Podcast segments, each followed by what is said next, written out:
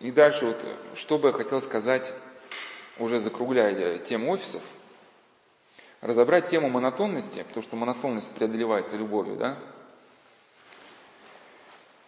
ощущение э, бессмысленности, вот не знаю, может быть, уход, человеческие стратегии, может быть, не успеем разобрать,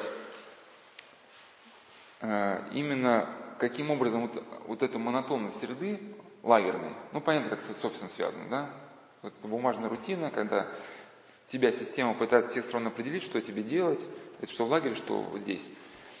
И как э, преодолевается это в любви как раз и в осмысленности.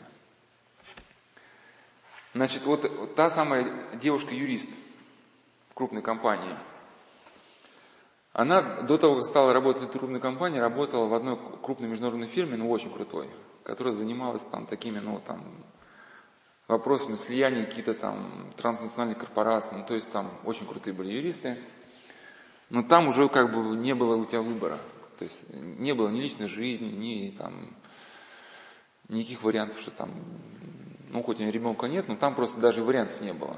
Там надо было заранее от всего отказаться ради карьеры. То есть там все, кто работал, все понимают, что карьера, она рассказывала, что даже один из членов команды, ну, то, ну, то есть там очень крутые контракты, ну, вообще бешеные какие-то были контракты. А один у них был то, то ли американец, то ли еще кто-то в этой команде. Ну, там международная команда была юристов. И у него был инсульт или инфаркт, приехала скорая, он носил, как он носит, и унесен, он говорит, то ли секретарша зовет, и он э, по пути, как раз носит, он отдает там распоряжение, то есть, ну, что дальше делать вообще. Вот, и, ну, то есть люди работали 24 часа в сутки. Ну, и она поняла, что дальше так просто не может продолжаться. Я же не помню, почему, по какой причине она ушла оттуда, но она как бы не стала жалеть об этом.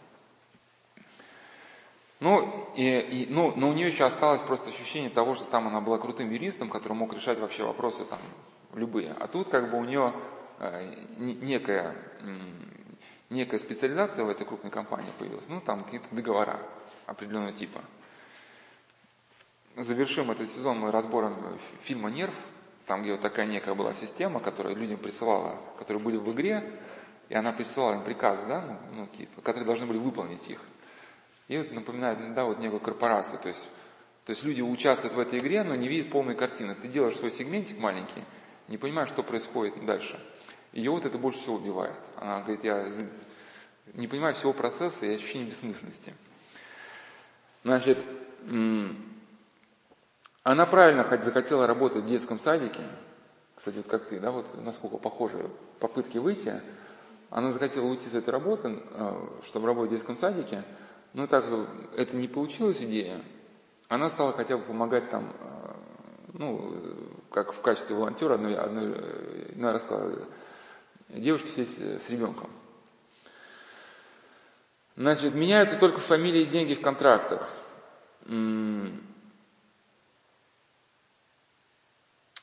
Мне уже ясно, что профессионально я деградирую. Сейчас мне уже не справиться с теми задачами, которые решал пару лет назад.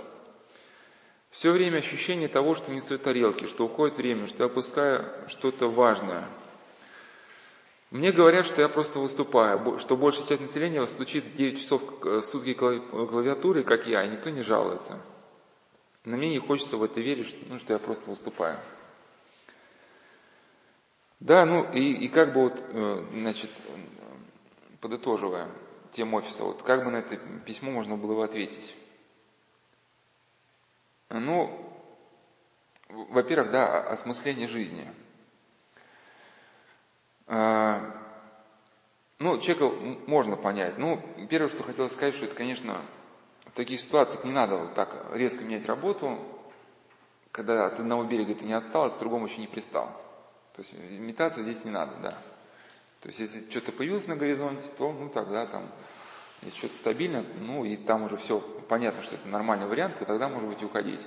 Но пока еще ничего не появилось, просто так уходить, это никуда Э, не стоит. Ну, многие этих моменты мы где-то обсуждали вот в летних беседах про депрессию. Э, и, и вот мы говорили, да, что человек при той ситуации, как внешнее слово не изменить, у него должно родиться какое-то свое восприятие, ну, осмысление происходящего, чтобы он не стал зомби. Какое здесь вообще возможно восприятие? Что трудные обстоятельства формируют человека. Игнатий Бринчинов писал, что никто не, учил, не учит так внимательности, как требовательный начальник. Ну, хотя, опять же, конечно, не надо философствовать, и духовная жизнь не, не предполагает процесса постоянного вспоминания, кто чего писал. И один духовник, он как бы вообще говорил, что сосредоточен Иисус в молитве, но, но тем не менее, когда мы читаем в книгах что-то прикасающееся ситуации, мы утешаемся. Почему вот это я упомянул Игнатия Млечинова, что, Слава, что никто не научит тебя так внимательной жизни, как утрирует начальник. То есть, одно, тебя начальник дергает, но ты должен понимать, что если ты осмысленно на это реагируешь, то ты через это учишься даже и молитве. То есть ситуация тебя пытается стереть, но, но, но ты этот процесс стирания используешь для того, чтобы самому окрепнуть. Про, про а, одного, кажется, Феодосия Карульского, он себе писал в дневниках, что когда он молился, но был аскетом, его или кто-то другой из афонских старцев, его, в общем, смущал цоканье копыт какого-то там мула, на котором грузы переводили, но это слышно было звук. Ему все не удавалось как бы вот сосредоточиться. А потом однажды вспомнил, что Макарий Великий, перед тем, как стать вот этим да, аскетом высокого уровня, он был погонщиком мулов. И как только он об этом где-то прочитал, он тут же успокоился. То есть вот это цоканье копыт где-то там вдалеке, да, ему напоминало о, о великом аскете Макарии Великим. Или что-то подобное было.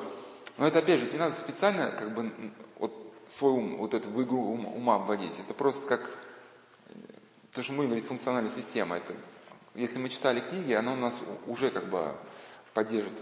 Например, Паисия Афонского однажды то ли был в одном монастыре, то ли в гостинице, мы сказали, что в этом номере никто спать не может, потому что он выходит на главную улицу Афин. И дали ему эту комнату, и утром осведомились, как он провел ночь.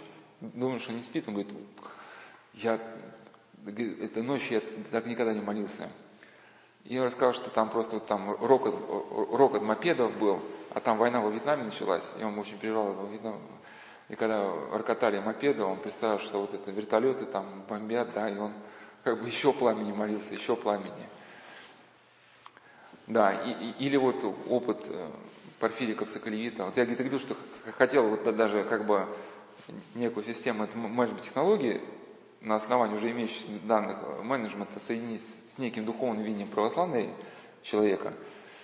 Но руки не доходят, но у нас тоже ну, очень интересно можно брать. Вот, например, Порфириков Соколевит, а,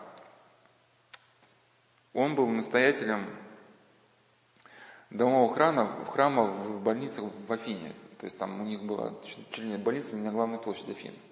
То есть там шум, гам постоянный. И плюс ко всему, еще рядом с этой больницей был, значит, салон, где продавали пластинки. И, значит, соответственно, посиль, чтобы э, покупатели шли, соответственно, ну, как принято, на полную громкость ставят. А еще я просто несколько лет ходил в одну больницу, ну, там по одному делу, там надо было какие-то моменты фиксировать постоянно. Там проходишь мимо одного значит, ларька, где продают компакт-диски. Вот сколько это даже, года четыре с этой больницы знаком, вот всегда играют три одни и те же самые песни. И, а три одни и те же. Вот они, я не знаю, как там не, не сходит с ума, вот кто, рядом. Причем на полную громкость, там ну, куча ларьков, куча, целая площадь, да, рядом с метро. И причем такие песни, не знаю, ну, ты, ты, ты один раз ее слышишь, там полчаса на тебя в голове потом сидит. Это не то, что какие-то разные, а вот, может, не знаю, какое это было.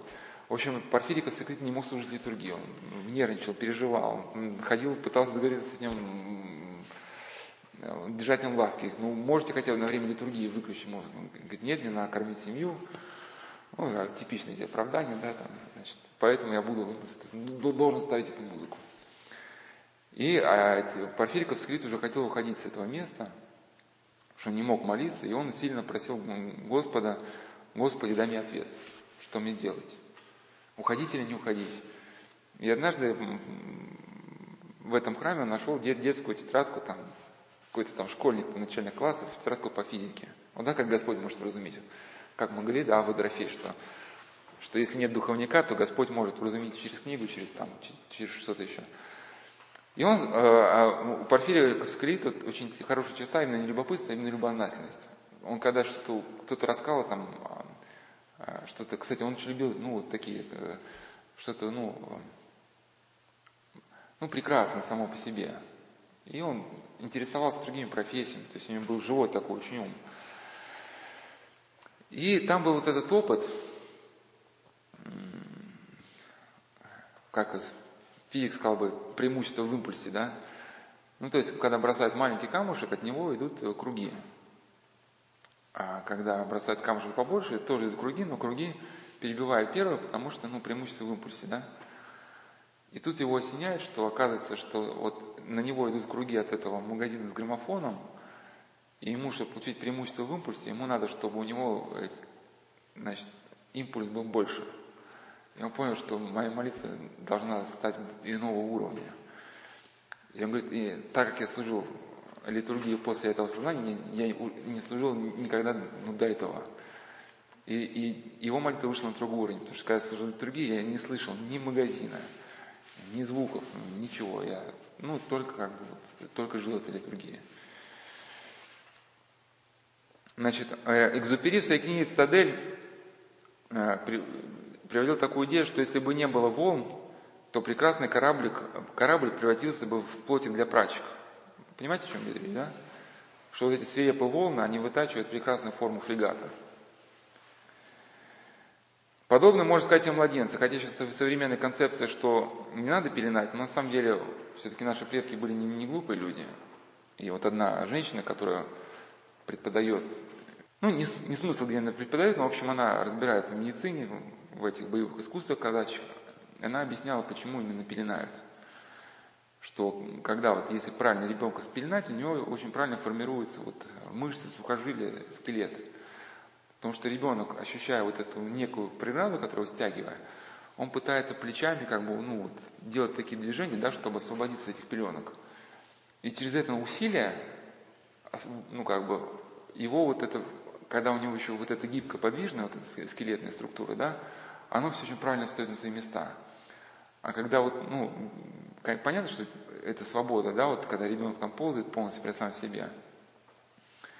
Вот, ну, и вопрос, нужна ли вот, вот в, в, в этот момент вот, ребенку такая свобода, когда он как, ну, как квашня какая-то, да? Э, значит, то есть скелет получает необходимую нагрузку, которая помогает ему сформироваться правильным образом. Да, или вот я приводил вот хоккей, когда хоккеистам, да, тренер навешивает на ноги утяжелители специальные. То есть такие повязки, да, там, может быть, там, я уж не знаю, что там, полоски металла, и с ними очень тяжело ездить. Но когда ты с ним ездишь, у тебя ноги становятся очень сильными. А потом перед матчем тебя тренер снимает, говорит, ну давай теперь, ракета вперед. И ты ну, можешь давать скорость там гораздо быстрее, чем ты мог давать раньше.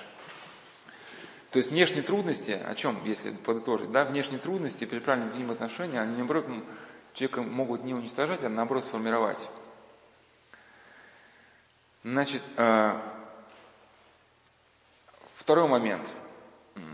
Вот, вот представим, что вот у этой девушки вот ситуация сложилась бы иначе, что ее договора интересны и насыщенные.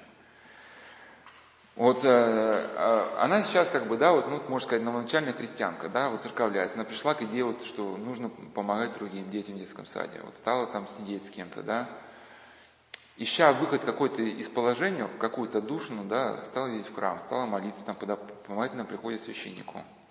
Вопрос, случилось бы все это, если бы она полностью была бы увлечена вот юриспруденцией. Ведь юриспруденция это большое море, да, скажем, необъемный океан.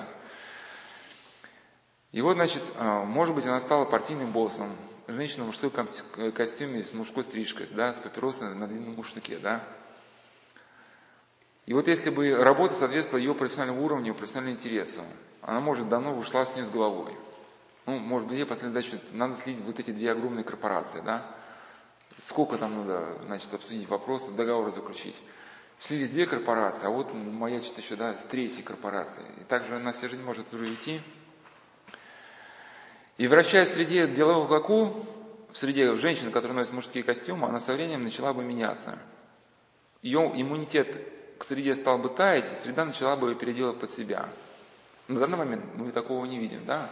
Мы видим, что в ней активно работает иммунитет. Испытывая чувство недовлетворенности, она пытается нести в свою жизнь осмысленность через совершение добра, через поездки в детский сад и работу волонтером. Ну, она хотя бы есть в детский сад, они там, ну, вы там сами какие-то делаете, но они просто там есть детский садик, где, ну, может быть, я не уточнял, может быть, тоже с диагнозами, ну, где вот все волонтеры могут приезжать, делать, вот, что они могут там, как бы, делать, дают им какие-то поручения. То есть она, эта девушка, получается, как вот этот младенец, которого спеленали пеленками, да, он пытается плечами, работает активно, чтобы эти пеленки, в общем, раздвинуть.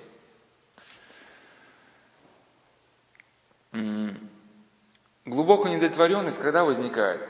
У человека тогда, когда глубина его духа не вовлечена э, в процесс и не принимает участие в деятельности.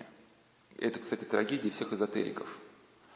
Как вот этот сам монах, которого часто э, ссылаюсь, он это к этому пришел что да, вот э, как бы вот эти, ну, когда он был, еще не был христианином, занимался эзотерикой, ну, рассказывал про всякие вот эти технологические идеи, когда, да, вот, например, буддисты видят перед собой вот эту статуэтку Будды, концентрируются на ней, потом как бы, да, как-то пытаются этот образ сформировать в своем сознании, некий голографический этот образ, чтобы а потом наставник говорит, а теперь как бы разверни эту статуэтку ну, типа внутрь себя. То есть вот этот взгляд вовне сосредоточенный, разверни внутрь себя. И на каком-то этапе удается где-то, ну какие-то такие, когда он стал христианином, как раз просто понял, что христианство больше дает. Ну, говорит, ну какие-то такие примитивные моменты, типа там зарождение гнева своего фиксировать. И где-то тебе удается себя держать в руках.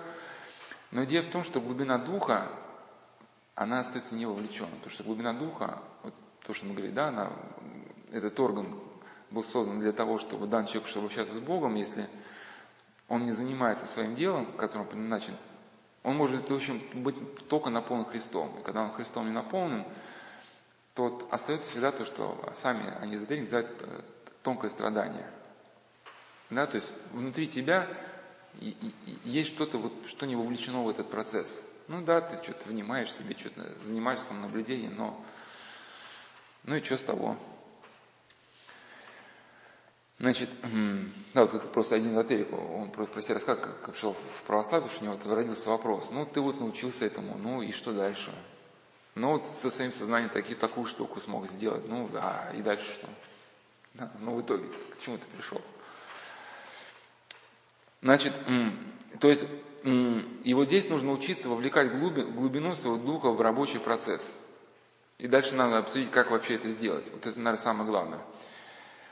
То есть человеку надо приучаться не быть винтиком а, в системе и приучаться не видеть других людей ну, в качестве винтиков. То есть видеть не функцию человека, а самого человека. Учиться их любить. И речь идет не о понебратстве, не о том, чтобы там обнимать людей, беспрестанно с ними пить кофе и часами разговаривать. Можно человеку ничего не говорить, но относиться к нему по-человечески. Можно видеть в нем личность и понимать, что данный конкретный человек ценен. Но это как вот кажется то же самое Афанасий Нечаев, я не помню, кто из наших, а, кто из наших иммигрантов, или митрополит Антоний Суржский, кто-то рассказал, я не помню вообще, о ком шла речь, но смысл в том, что нищий а, иммигрант просит у другого иммигранта что-то там денег на покушать а тому нечего дать. И он просто говорит, знаете, ему говорит, мне нечего дать. Но он сказал именно как собрату это. И тот нищий расплакался, говорит, вы знаете, вы мне дали гораздо больше, чем могли бы дать, если бы ну, дали мне денег. Вы увидели мне человека. Ну, не оборванного бомжа, да, а ну, как бы именно человека. И к своей работе, вот даже к этой, да, заключению договоров можно относиться к послушанию.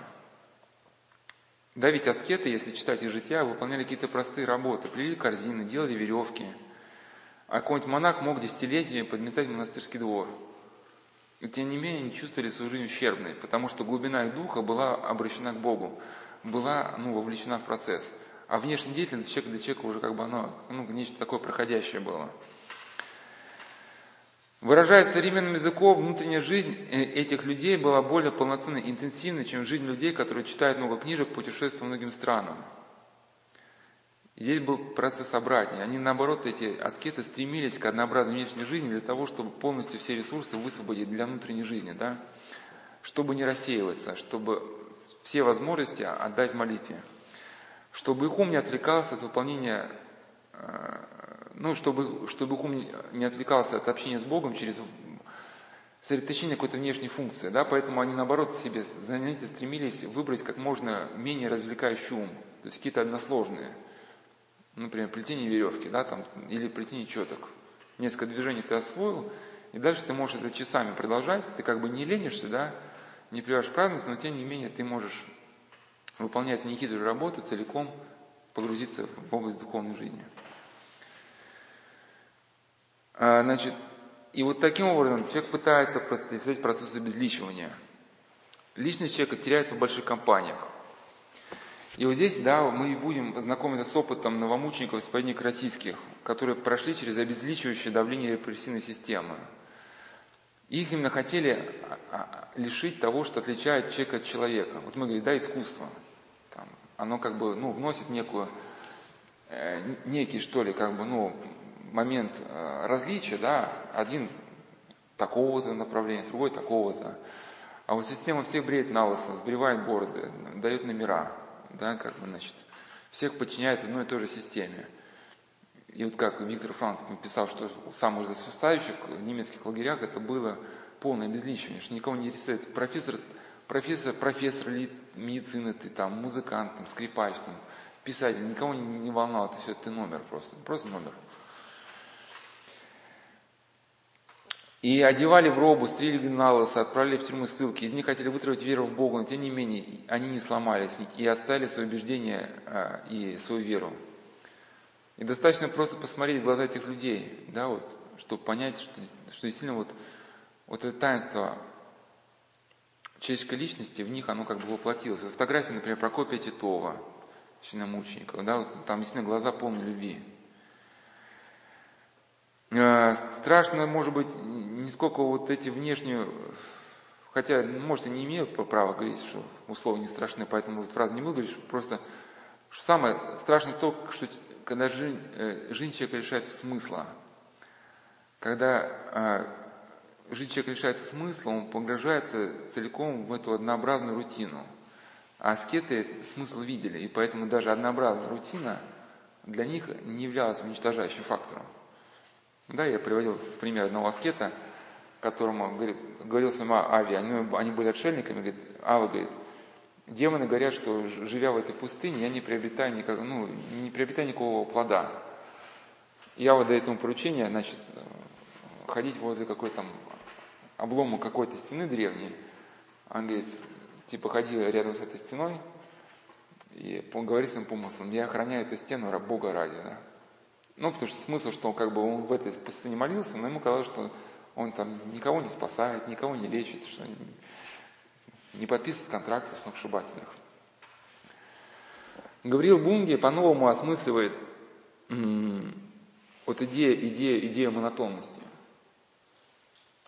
А, в своей книге «Тоска, он и не депрессия». А, он как бы а, ну, нет некоторой мысли у него, да, что вот есть, например, человек бывает стремится к внешней активности, но бывает, что эта внешняя активность, она не обусловлена любовью, не обусловлена желанием проявить милосердие, а обусловлена скорее унынием. Что человек в этой неутомимой активности через плотно заполненный график стремится убежать от каких-то своих внутренних нерешенных проблем. Плотно заполненное расписание дня позволяет хоть как-то отвлечься человеку от собственной внутренней опустошенности. Ну, почему для нас это важно? Потому что для человека, который монотонно делает какую-то работу, он сталкивается не сколько с монотонностью, сколько с своим внутренним неустроенным миром. Пока у него работа кипела, да, он мог там, по крайней мере, не обращать на это внимания. Человек стремится к этой активности, прикрываясь самыми возвышенными чувствами – и чем больше оно длится, тем более разрушительным оказываются ее последствия, ибо рано или поздно наступает страшный миг пробуждения. И тогда в упадке духа человек, люди бросают все то, чем, в чем до сих пор находили смысл жизни, либо ищут спасение в всевозможных развлечениях. Ну, как мы про эзотерику говорили, да, с вопросом, что дальше. Ну, вот, например, также юрист может какой-то, вот мне нужна там как один юрист говорил, что мне нужна струя, чтобы я зажил. И вот э, как э, значит, про юристы говорили, что он, что он уже третий раз а, попадает в одну и ту же яму. Первый раз у него была струя, которой он целиком отдался, да, он ушел там, бросил частную практику, ушел в крупную компанию, потом там что-то не сложилось, и к практике не смог вернуться, у него был потом кризис апатия. Всю жизнь рухнула. Потом второй раз опять нашел струю, какие-то новые идеи, опять целиком отдался процессу рабочему. По-моему, опять что-то не сложилось, опять поп, все рухнуло, депрессия, апатия. И опять человек идет туда же. Конечно, тебе интересно, когда ты в струе, но что такое прозрение? Когда что-то ломается, ты понимаешь, что у тебя с душой нет ни гроша, ну, в материальном положении, что ты, как человек, в тебе ничего не сформировано. У тебя нет ни смысла жизни, ни, ни любви, ни ничего, никаких идей, да. То есть без работы ты как бы ничего из себя не представляешь. Ты можешь говорить только о работе, жить только работой. По различным э, э, причинам унылый человек не видит для себя никакого выхода из своего печального положения. По крайней мере, пока не исчерпал все обычные способы развлечения. А, а кто-то, может быть, он исчерпал все внешние методы развлечения, и для него, по крайней мере, он уже понимает, что ни кокаин, там, ни там, клуба, ни тусовки уже за ними ничего не стоит. Он начинает искать что-то такого, может быть, по-настоящему подлинного, ну, что-то духовного. Значит, ну, он может впасть легко в состояние глубокой нервной депрессии. А, и бывает, что душа ослаблена, утомлена, изнемогает от горечи и силы, а то есть и, и силы истекает из-за чувства удрученности. Человек э, в бешенстве сливает, как дитя, с горючими слезами и не может найти себе никакого облегчения. Последний проблеск сознания – это тщетность любой попытки бегства. То есть человек уже все прошел. Клубы, тусовки, он уже ездил там на Бали, там на Гуа, он понял, не, это не дает выхода, да. Все, виллы как бы пришли. И эта пустота, вопиющая к пустоте, если отчаяние не проходит, она душит убим, убивает личность и уныло испытывает то, что Ивакри говорит о печали. И святой Иов, тревожный демон, э, демоном, э,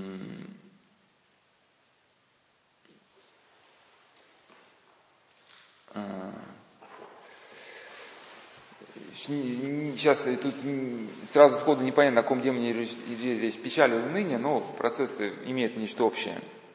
Сказал, аще бы возможно было, сам бы их себе убил, или молил бы их и много, дабы мито сотворил. То есть понятно, да? Ну и Иов, который потерял, значит, э, детей, там, богатство, здоровье, что, говорит, если бы возможно, сам себя убил бы, или кого-нибудь попросил бы об этом.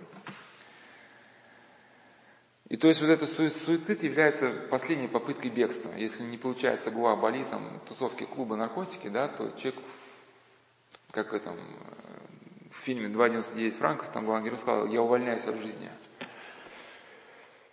Значит, и Вагри Понтийский, на, основ, на, на основании творчества, которое писал Гаврил Бунги, считал, что во многих случаях самоубийство представляется ничем иным, как последняя отчаянная попытка избежать чувства внутренней опустошенности. И в чем говорил Бунги, видит выход из монотонности, из монотонной работы. То есть для человека, который погружен в проблемы, ему кажется, что виноваты начальники. Виноваты, ну что-то что всегда виновато, кроме меня. Что я вот бедный, несчастный, вот страдаю на этом предприятии. И повседневный труд представляется источником всех несчастий, но чаще всего это лишь самообман. Кто живет насыщенной внутренней жизнью, может выполнять любую работу, какой бы однообразной, подчеркиваю, она ни была, почти не обращая на это внимания, потому что ну, потому что это все оставляют. Он поистине свободен для других вещей. А, и каким образом, вот, э, раз у нас был раздел про любовь, да, Значит, вот, вот эта двойственность, двойственность уныния, либо апатия, либо чрезмерная активность, когда какой-нибудь юрист там в струе, в струе, там у меня контракт, у меня там слияние корпорации, да, там, а потом бух, ты понял, что это на самом деле тебе не дает раз в жизни, и все, диван как бы, да, на котором ты валяешься.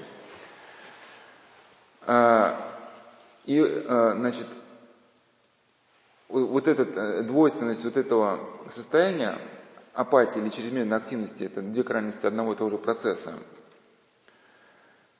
Значит, этот процесс оборачивается различными формами психической депрессии, которая может привести к самоубийству.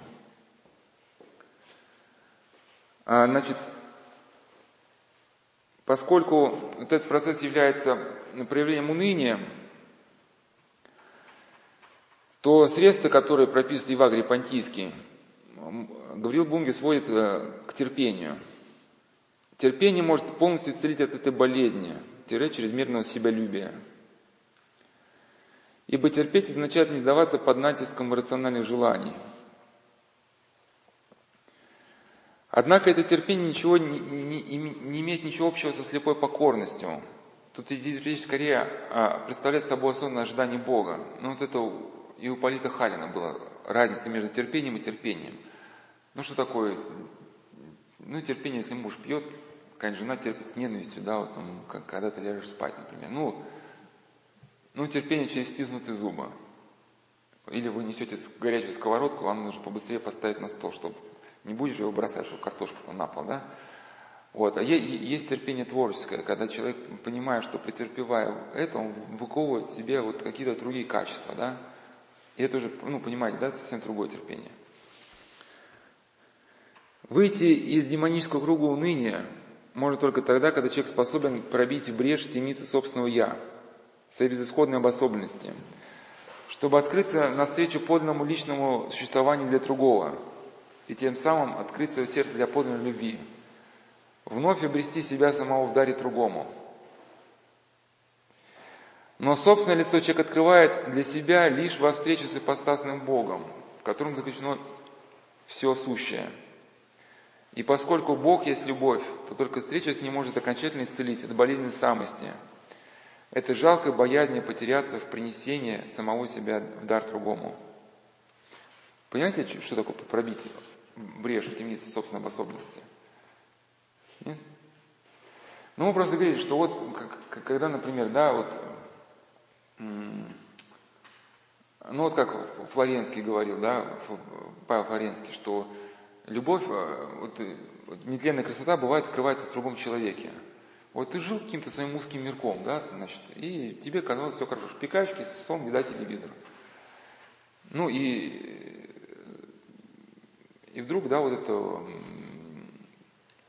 вспышка, да, значит, а, как любовь это как потрясение души. В другом человеке вот в момент любви тебе открывается вот нечто, да, вот это нетленная красота, или как вот, да, Августин Блаженный говорит, что, э, ну, типа, вот он жил, да, как бы своей жизнью, а вот появилась вспышка, молния, да, что ты крикнул и прорвал мою глухоту, да, и я теперь э, жажду тебя, да, вот, то, что человек как бы понял, что, что есть другая жизнь. И вот что такое инфернальный круг уныния? Это когда человек вот э, едет, э, ну или вот пример Достоевского вспомнился. Вот Раскольников, вот он весь в мыслях суицида, ну, он уже убил там это, значит, старуху у него, значит, бред уже начался. И задавили Мармеладова, кто читал. И он помогает, кажется, поднести этого Мармеладова наверх, и он умирает, и он отдает последние деньги, хотя ему нужны, жене Мармеладова.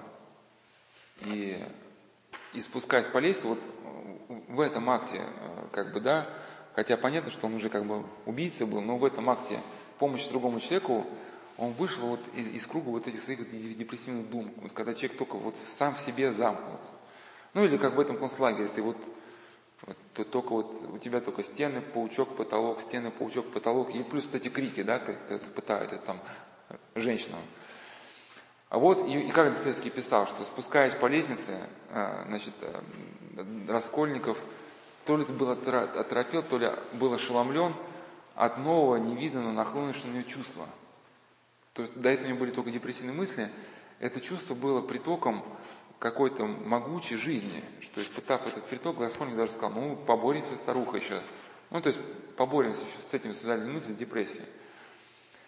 То есть, в этом, или когда у вас вот это, ну, ненависть кому-то, вы там, вот там злодей, но вы перебарывая себя, пытаетесь, ну, как-то наладить контакт с человеком, вдруг вы видите, что он там нуждается в вашей помощи, там, что он на самом деле такой же человек, как и вы, который, да, может быть, да, где-то он что-то против вас сделал плохое, но он уже давно как бы осознал свою ошибку, и, и он переживает, что там вас оскорбил. И вы, попытаясь как бы, или, например, вы ему говорите, вот, ты, ты меня там унижаешь, ты всегда, и он видит, что у вас такое там а, положение приема, говорит, да прости меня, Бога ради, я этого не хотел. И видите, что человеку уже само больно от того, что, как бы, что он больно сделал вам, вы, ну, как бы, вот, лед вашей гордости, он может треснуть, и вы, и вы человек начинаете понимать, говорит, ну, успокойся, успокойся, я, я, я тебя уже, как бы, я на тебя не держу. Ну, понимаете, о чем я говорю, нет? Любовь делает человека доброжелательным и любезным. И в агре она видится прежде всего в образе кротости, мягкости. Активизм – это в чем, кстати, отличие? Любви подлинной от любви, которая порождена, от, от видимости любви, которая порождена активностью. То есть есть люди такие бравые, американцы, да, вот в фильмах там, о, там, Джон, там, давай, поехали, там, поможем больным. Или это, анонимные алкоголики, там, давай, там, будем проповедовать трезвость. Вот как раз, э, когда человек уходит в активность от собственных внутренних проблем, да, такой как понимаешь, это не подлинная любовь? Он человек делает тяжелым, нетерпимым, постоянно навязывает свою точку зрения. Если у человека подлинная любовь, он доброжелательный, любезный как-то. Перейдем, как, как новомученики реагировали на вот эти трудности, на это состояние безысходности, на состояние нищеты, ну и так далее.